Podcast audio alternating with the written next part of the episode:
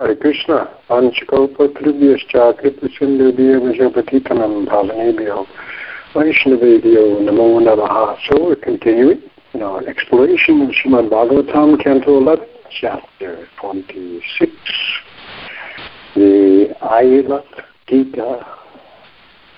Now we're up to text number 14.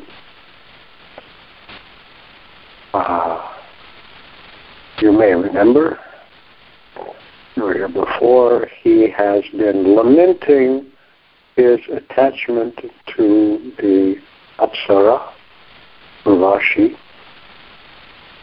and lamenting that ah, the bewitched body and mind, my body has been made a household pet of this woman. I'm an emperor, the crown jewel of kings and but now I'm like his her household pet.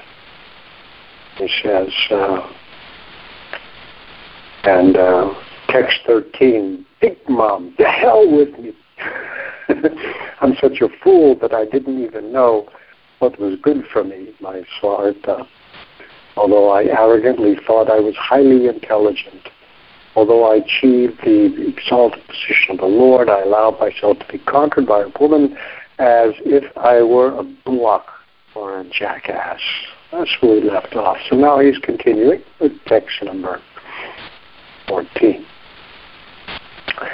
Om Namo Bhagavate Vasudevaya Om Namo Bhagavate Vasudevaya Om Namo Bhagavate Vasudevaya 14 goes Sevato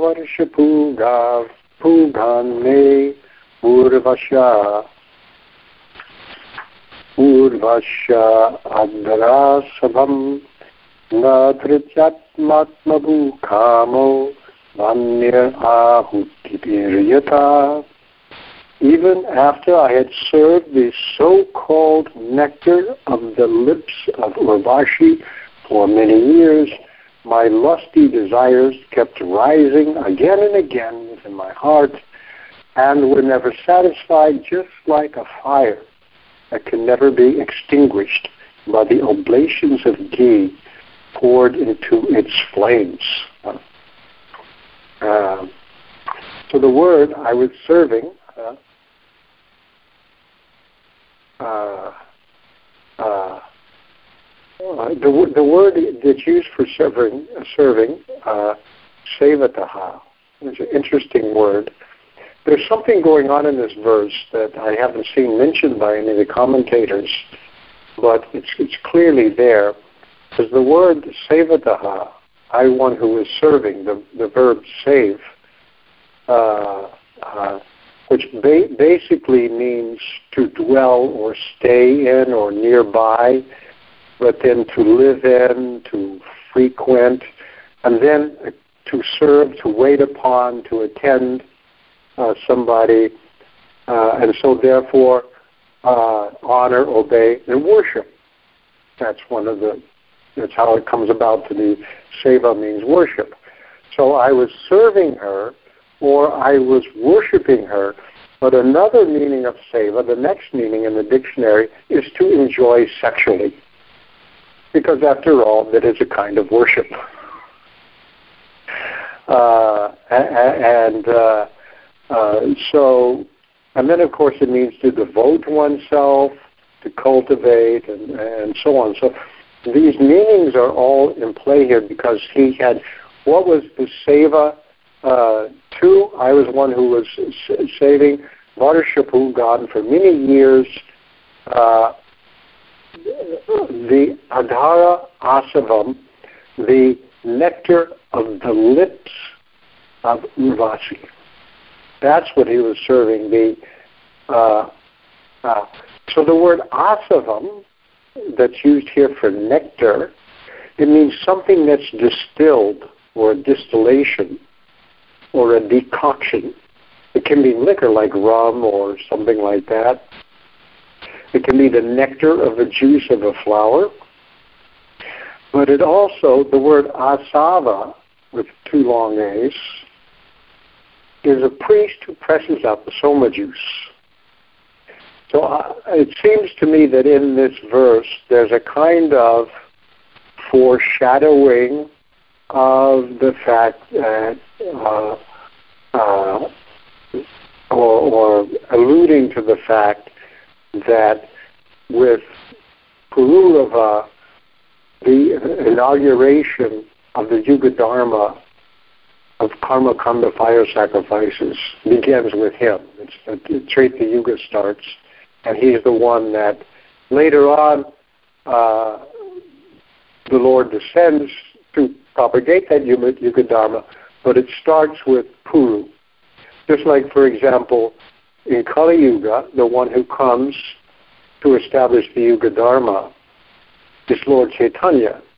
But at the very beginning of Kali Yuga, one of the first acts of the sages of hearing and, uh, and listening to uh, the recitation of Bhagavatam is also Sankirtan, and that's indicating the Yuga Dharma before the actual Yuga Avatar appears. So here, in order to uh, attain the higher planet where where lives as a, as a with Gandharva and so on, and in the court of Indra even. That's why he started performing fire sacrifice. Uh, and uh, so this word seva that's being used and the reference to to uh, asava, uh, nectar, and then the, then then the example that the desires arising from my mind were never satisfied, just as a fire can never be satisfied by oblations of ghee. So that's a direct reference. This pouring, we have to see it like pouring oil on a fire, but here uh, this this word uh, uh, uh ahuti means offering oblations to to the fire to the deities, the sacrifice. Huti is sacrifice. So there's a reference to that sacrifice here. Uh, and, and, we learn that, that, that, that, that the, the actual act of the sacrifice reenacts uh, two pieces of wood with a wood in between uh, uh, sexual union, producing a child. Um, so here it is, kind of implicitly in this verse here. I said, I haven't seen anybody else who uh, uh, has remarked on this, but uh, the use of these kind of words make this close association between Aila's relationship with Urvashi and the introduction of the Yuga Dharma for Treta, uh, Treta Yuga. That seems to me quite clear, but maybe somebody's noticed it, but it's not not here. Uh, uh, um, in uh, any of the commentators we have here.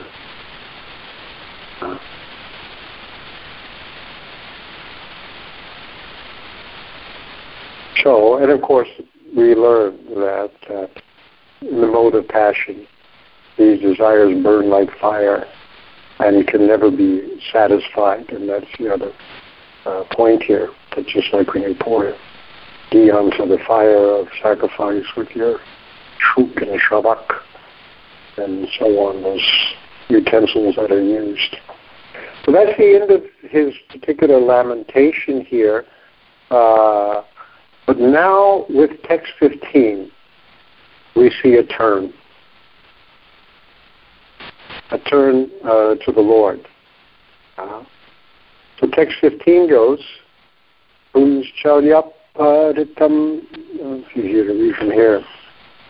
Punchalyapashitam chittam, Konvanyo murchitum prabhu, Atmarameshwaram te, Bhagavantam madopsajam, who, but the Supreme Personality of Godhead, who lies beyond material perception and is the Lord of self-satisfied sages, can possibly save my consciousness which has been stolen by a prostitute.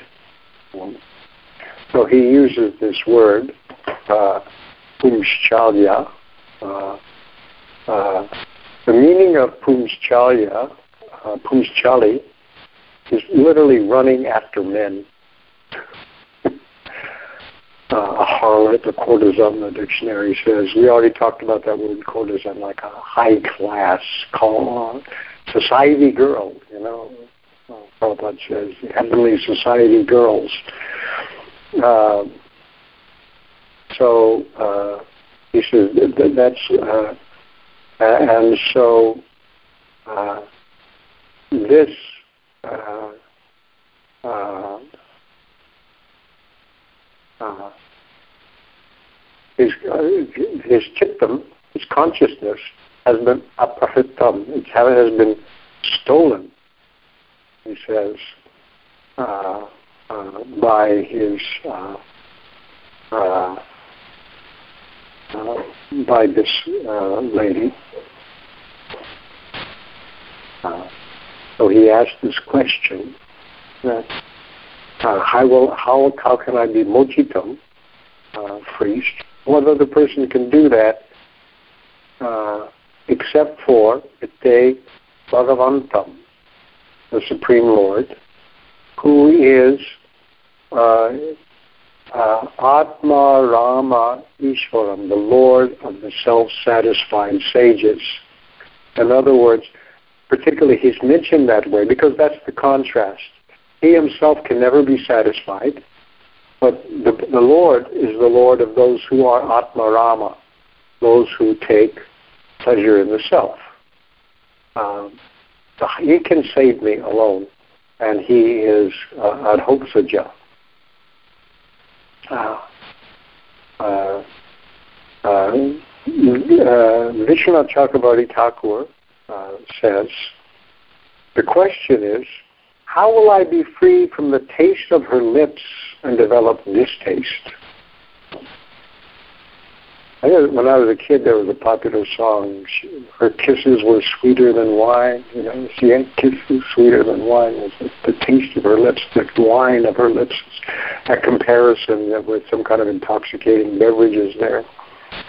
How will I be free from the taste of her lips and develop distaste? No one, not even an Atma Rama, can free the mind of a person delighting in the body. But the master of the Atma Ramas, the Supreme Lord, can do this because he has the greatest power, Bhagavan, to free me. From the Lord alone comes sense knowledge which is condemned.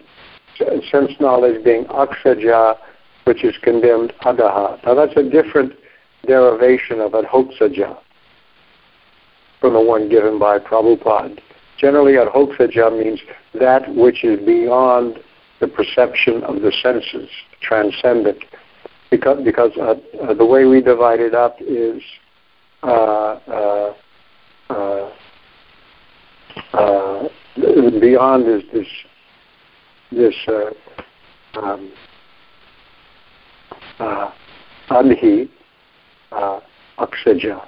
So adhi, A-D-H-I, means that which arises, uh, ja, aksaja, that which is arises from the eyes is beyond. So adhi is beyond. E-D-H-I indicates something like adi, adi deva, adi daiva, uh, which is beyond or uh, above. Uh, beyond, so this is above, which is aksaja, uh, that which is born ja, from the eyes, eye, aksha is eye, or any other sense perception. That that's the that's the derivation that that uh, we have. Uh, but at any, any rate, um, uh, so this is now he's turning to the Lord. He only can save me, not even the Atmaramas, but the Lord of the Atmaramas is, is capable of uh, saving my uh, chittam, my, which has been stolen away by this uh, apsara. So now, while it seems earlier he had been placing blame on her, now with text 16, he now focuses the blame on himself, which is the next step toward actual enlightenment. First, I have to approach someone as powerful as the Lord to save me, and now actually it's my fault. It's my fault.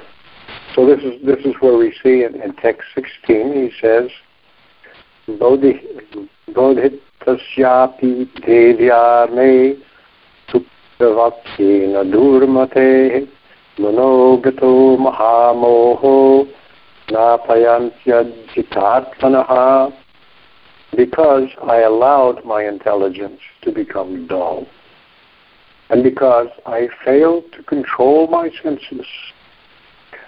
The great confusion in my mind did not go away, even though Urvashi herself gave me wise counsel with well spoken words. Uh, uh, so he says here, this begins, uh, Bodhitasya. Bodhita means, well, here in the case, I was one who was warned or had been uh, uh, uh, or reminded or instructed, or also the idea of, of, of admonished. You know, it comes from the uh, the word uh, uh, the verbal Bud, where you get Buddha, uh, and then the, the, the form of to cause to awaken is Bod. So Bodhi cause to make somebody conscious of something uh, in, in, in, the, in the root meaning. And he says, uh, uh, so she, she, she did that. She gave me, uh, I was one who had been informed, even by the Devi herself. She told me, uh, Sukta Sukta, with well-spoken words. Sukta means speech, and nice speech her words were very nicely spoken. But I, he calls himself Durmati, bad intelligence. Uh, and so uh, there was, uh, uh, uh for me, uh, I, I, I, had, I didn't, the, the confusion in my mind Manogataha, within my mind, Maha Moha, the great confusion in my mind, Na Apayati, it did not cease, because I was Ajitatmanaha. I could not control my senses. Uh, uh, the uh, purport here in the BBT, uh, as described in the ninth canto of Srimad Bhagavatam, the goddess Urvashi plainly told Pururava that he should never trust women or believe their promises. Despite this frank advice, he became fully attached and thus suffered great mental anguish.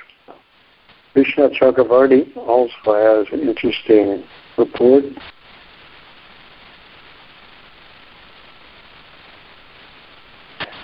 He says,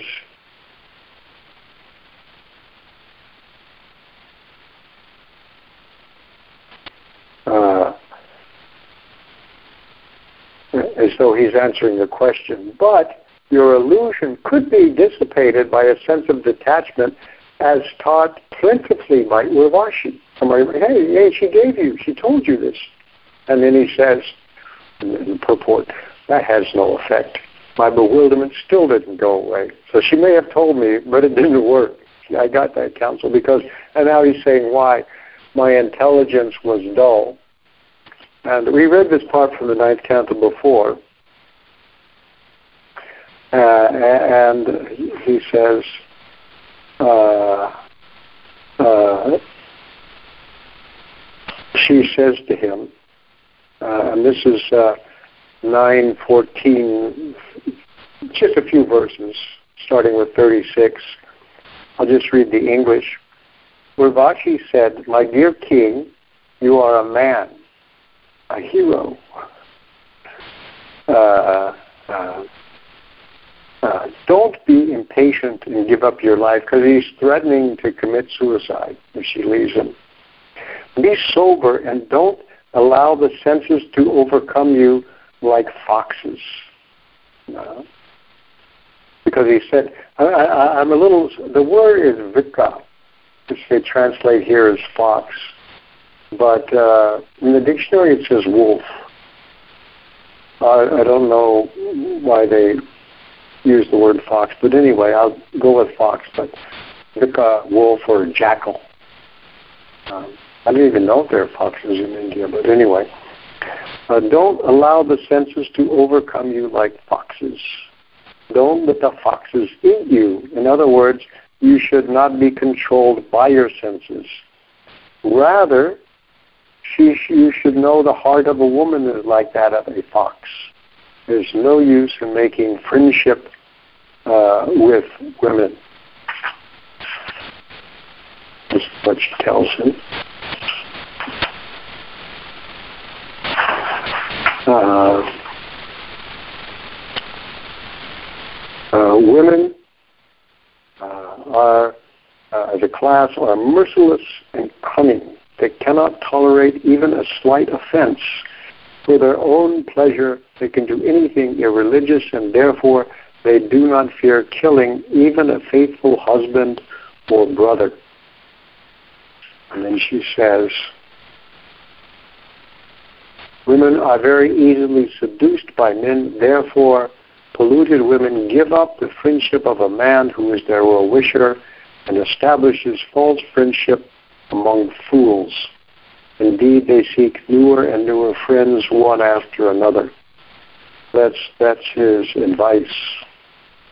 Uh, that's her advice to him. he's referring to this uh, this good advice. Uh, warning him. She told me herself. Uh, and, uh, you know, it's sort of like this, she's saying, this is what I'm like, you know. Trust me. uh, he says uh, like this. So uh, that was her wise counsel. And even though she got wise counsel, uh, and the verses are nicely done in Sanskrit. Still, I, I, I, I couldn't pull myself away. I knew I was in dangerous. Now, uh, in 17, uh, uh, he accepts the blame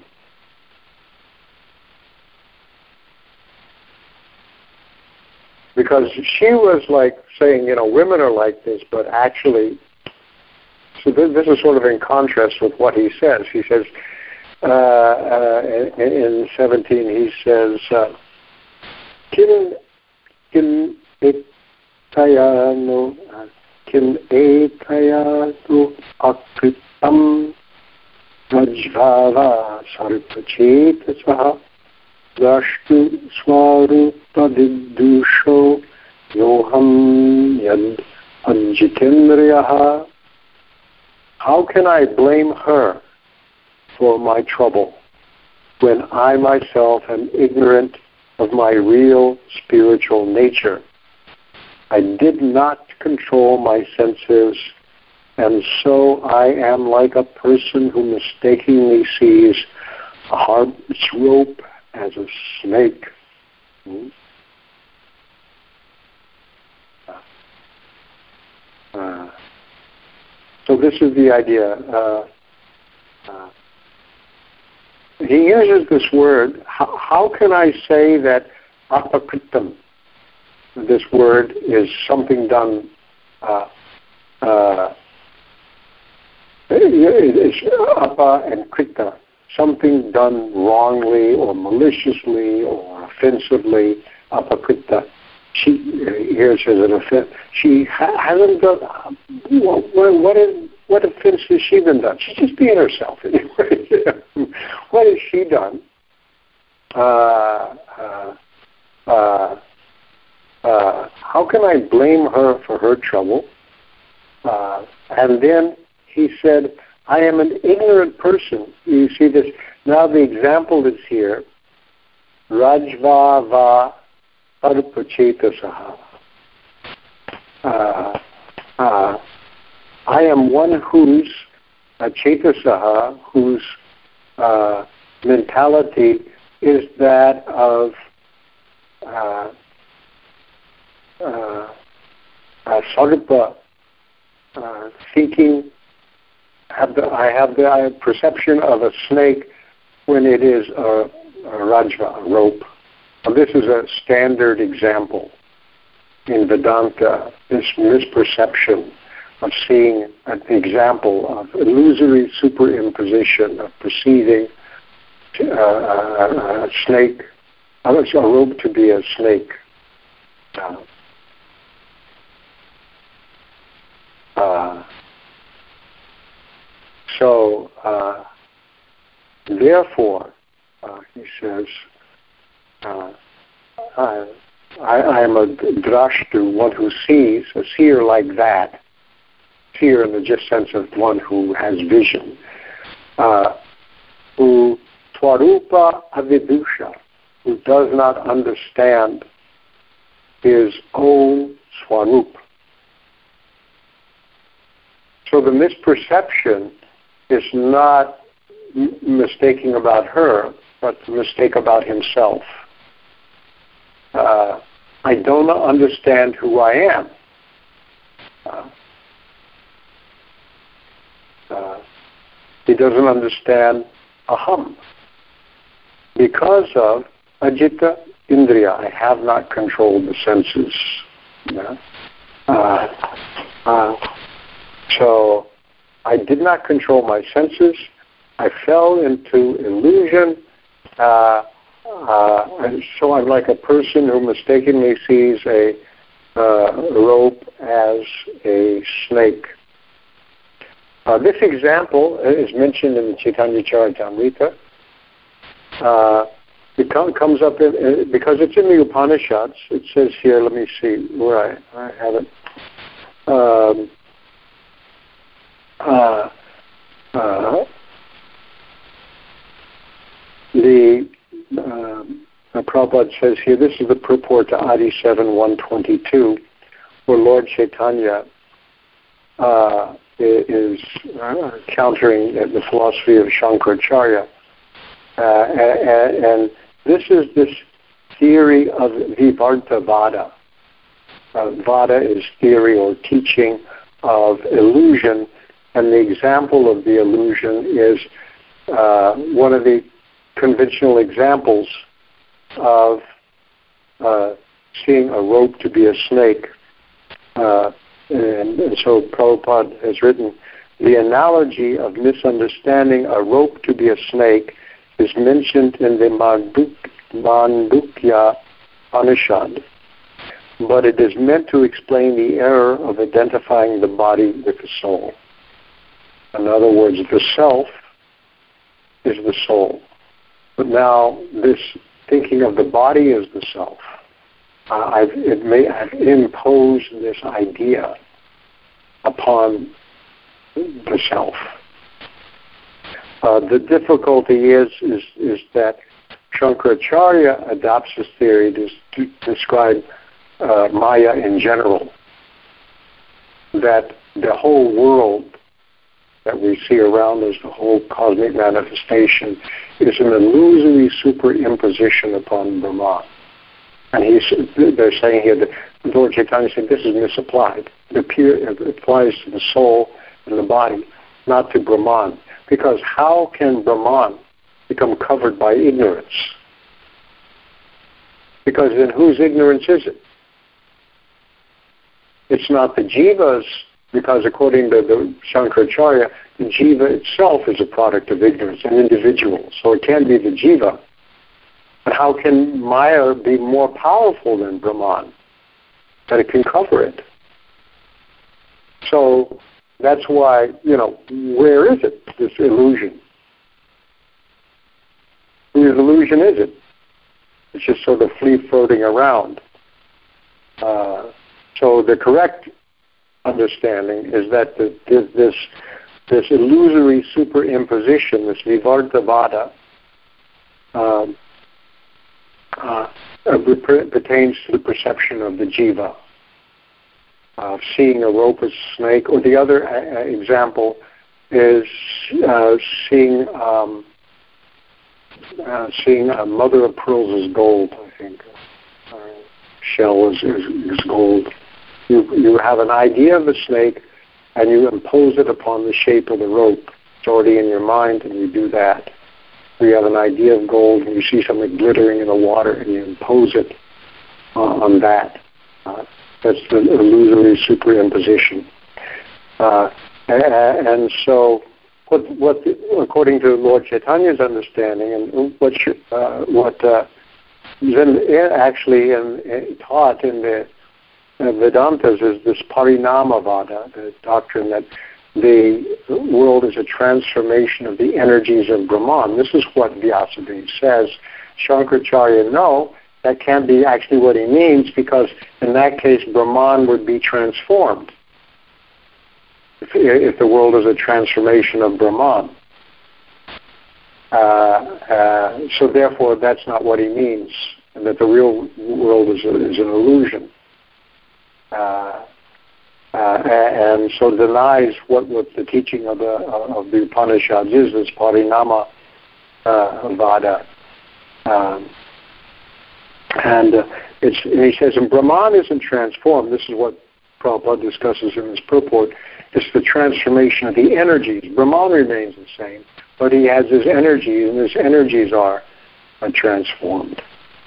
Uh, um, and this is, you know, the idea of that there are vishesha in in transcendence. In Brahman, there are concrete particulars. It's not all one in the sense of that there's no differentiation whatsoever. So there's absolute truth plus the energies, and the energies are transformed, and Brahman is not affected. It isn't that, and you know that is there. Om Purnama Dapanam. You take all the you take all the energies out, Brahman is still Purna. You subtract Purna from Purna, Purna remains. You know, so that's how he does it.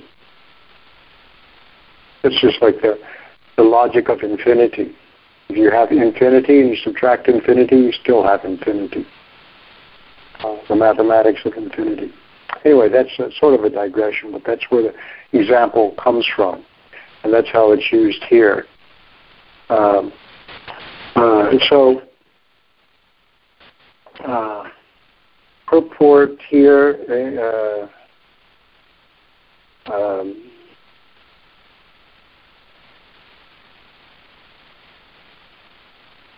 uh,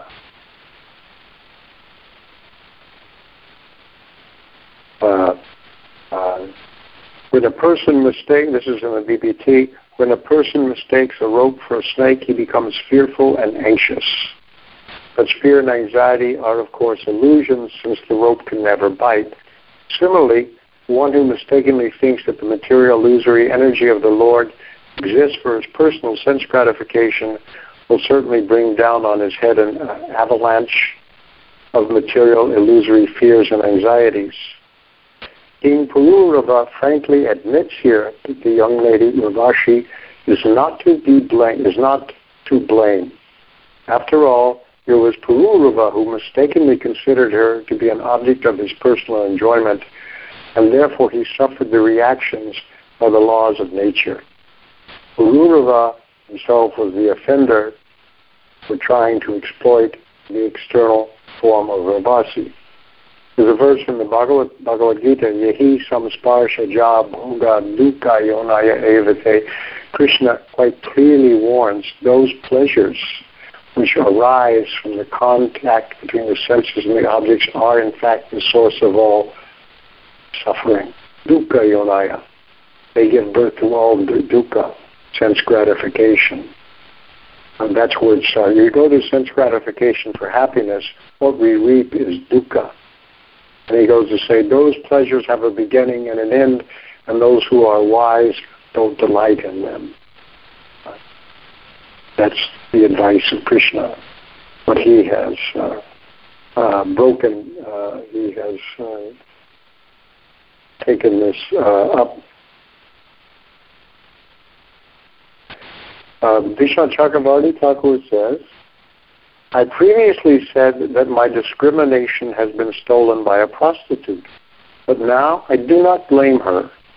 What wicked so he actually repents what his previous statement, according to uh, Vishnu Chakravarti Thakur, but now I do not blame her. What wicked act has she done to me? None. What harm can a rope do to a person, even though he thinks it is a snake? So he takes this a little differently, you know. Uh, it can do no harm at, ro- at all. An ignorant person will find fault in the rope. He fears it out of ignorance. Since I have uncontrolled senses, I have lived in this type of illusion. Uh, so now he goes on. Uh, our text 18 continues his, his uh, regret. Kayamali masakayo dargandyadhyatmako shuchi Aguna samanasya yadyaso vidyayaktaha. Now what is this polluted body anyway? So filthy and full of bad odors. I was attracted by the fragrance and beauty of a woman's body. But what are those so-called attractive features. They are simply a false covering created by illusion, he says. Uh, so he uses this word, uh, actually, uh, where, uh, literally, but is this um, where from or what is it? I guess we're saying it this way. What is this? What is her polluted body? What are her attractive features? He says this kaya, material body, uh, with, with Vishwanath Chakravarti uh, uh, reads that he's thinking about her body, uh, this material body, so this polluted body, uh, her body, which is uh, mali masa, uh, very dirty uh, Dauragandhya, uh, uh, doer, emphasized with a stress. Dour comes from doer, bad, really bad. When you, when you say go from doer to dour, really bad odor. Adi, and so on. Atmaka, consisting of its nature is asuchi, the unclean. So, what's the guna, uh, the, the good qualities? The word guna means quality in general, but by itself, sometimes it means good qualities. Uh, what's referred to as the pregnant sense of the term. Uh, we hear it in English too. This is a quality project product, right? A quality product. They're good qualities. So would you kind of, there's a way of saying quality to mean good qualities, and there's in Sanskrit too. What are the good qualities? Uh, manasya, uh, uh, uh, somana is uh, tender, fragrant flower. so her body is like that. Uh, it seems to be like that. Uh, and, and so on. The fragrance and the tenderness of a nice, fragrant little blossom. Oh, so nice, you know. Seems like that. Uh, but these are adhyasa. Now here you have the same word here, a similar idea, adhyasa. Adhyaropa, this superimposition, this superficial imposition created by ignorance. You know, I projected this on her. Uh, here it says in the BBT edition, Pururava now understands that although he was madly attracted to the fragrant, shapely body of Urvashi, In fact, that body was a sack of stool, gas, bile, mucus, hairs, and other repugnant elements. In other words, Pururava is now becoming sane. Uh, Prabhupada remarks, uh, anyway, let me read, uh, read uh, uh, Vishnu Chakravarti Thakur's commentary. But the cause of your bewilderment, one is saying, here's again, he imagines somebody objecting or raising an issue, but the cause of your bewilderment, you're, you're blaming yourself, but the cause of your bewilderment was the woman with excellent qualities, fragrance and sweetness. Oh, you know, come on, don't take all the blame. And he's, the reply is, her qualities were produced by my lack of discrimination. When one considers factually, what is the use of a body so contaminated? What are those excellent qualities like those of a flower, such as youth and fragrance? I have projected these qualities on her by my illusion. So I just want to conclude this part. There is a tradition an old tradition and many literatures of this kind of idea of illusory. Here's another illusory superimposition. Not just the body imposed upon a soul, but the idea of beauty imposed upon a body when actually it's not there. And I'm going to read you a little bit from an English poet of the 18th century, uh, Jonathan Swift. He's the illustrious author of Gulliver's Travels, which is actually, if you read the original, is nothing at all like a children's book. It's a, a satire. Jonathan Swift was, was a clergyman, uh, Anglo-Irish clergyman in the 18th century. He was the dean of the cathedral in, in Dublin. He was a highly placed clergyman. And he was also not only a writer, but a poet. And he's very famous for this, among his poems, uh, this one called The Lady's Dressing Room. Uh, uh, and he starts by saying, the lady is given this name, uh, Celia, uh, these are conventional names, pastoral names of shepherdesses and shepherds from older traditions of love affairs, uh, pastoral love affairs. In India, the, our pastoral is between Gopa and Gopi. But uh, when this kind of tradition, I believe, came to the West, it was shepherds and shepherdesses. They played on panpipes, and Krishna plays on the flute. But it's, it's the same pastoral kind of poetry, uh, where you're out in the fields and anyway. So anyway, so he uses this word Celia.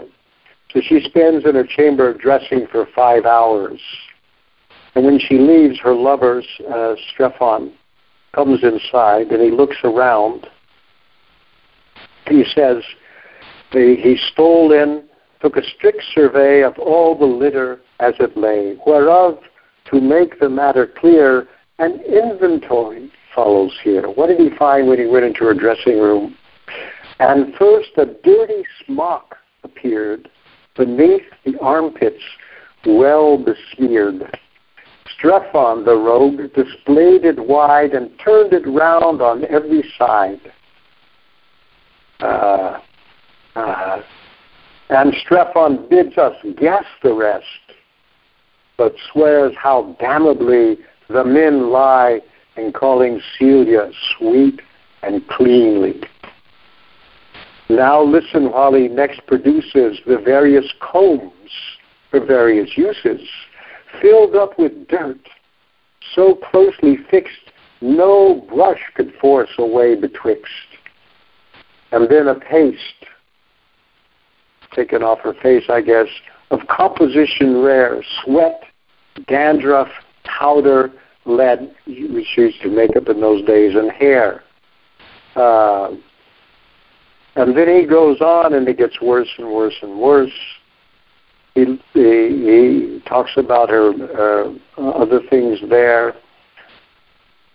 Uh, hard by, a filthy basin stands fouled with the scouring of her hands, the basin takes whatever comes, the scrapings of her teeth and gums, a nasty compound of all hues, for here she spits, and he here she spews.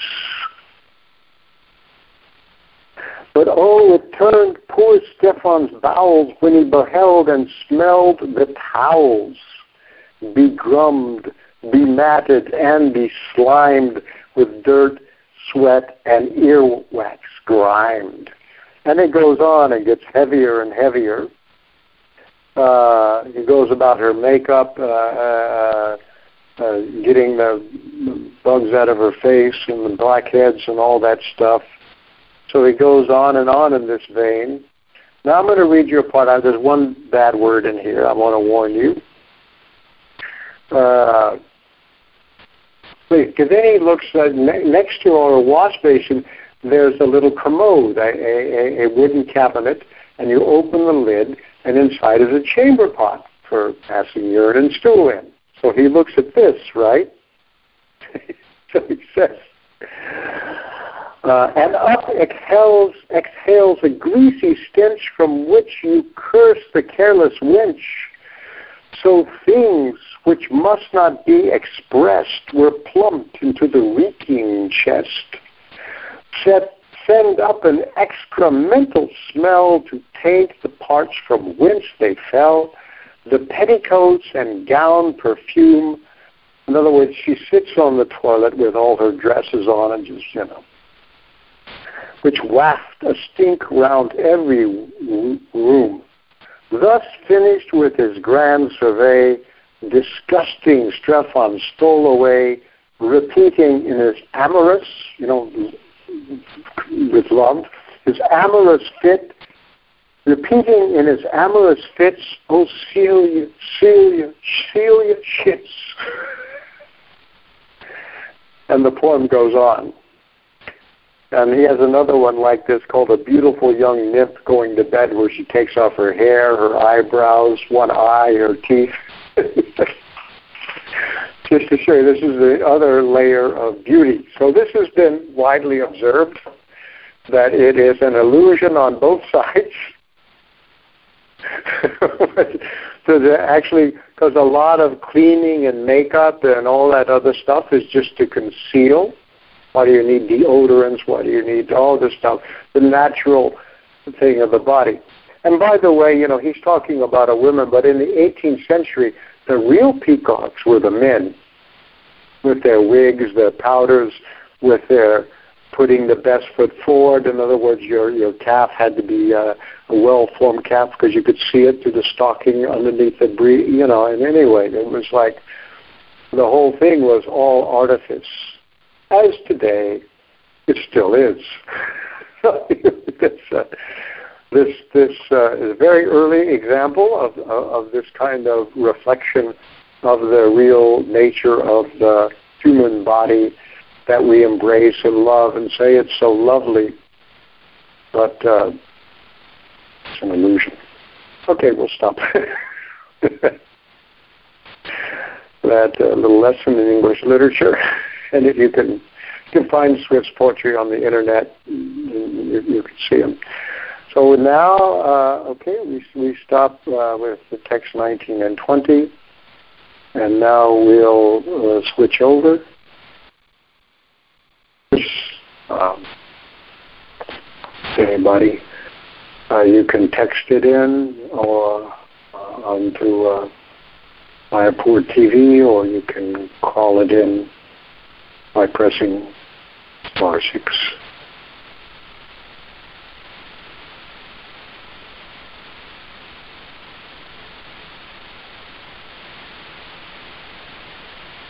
Everyone is suitably speechless. you never thought a John Swift poem would be used for a Bhagavatam purport, huh? At least that pose. Jonathan Swift. hard to argue.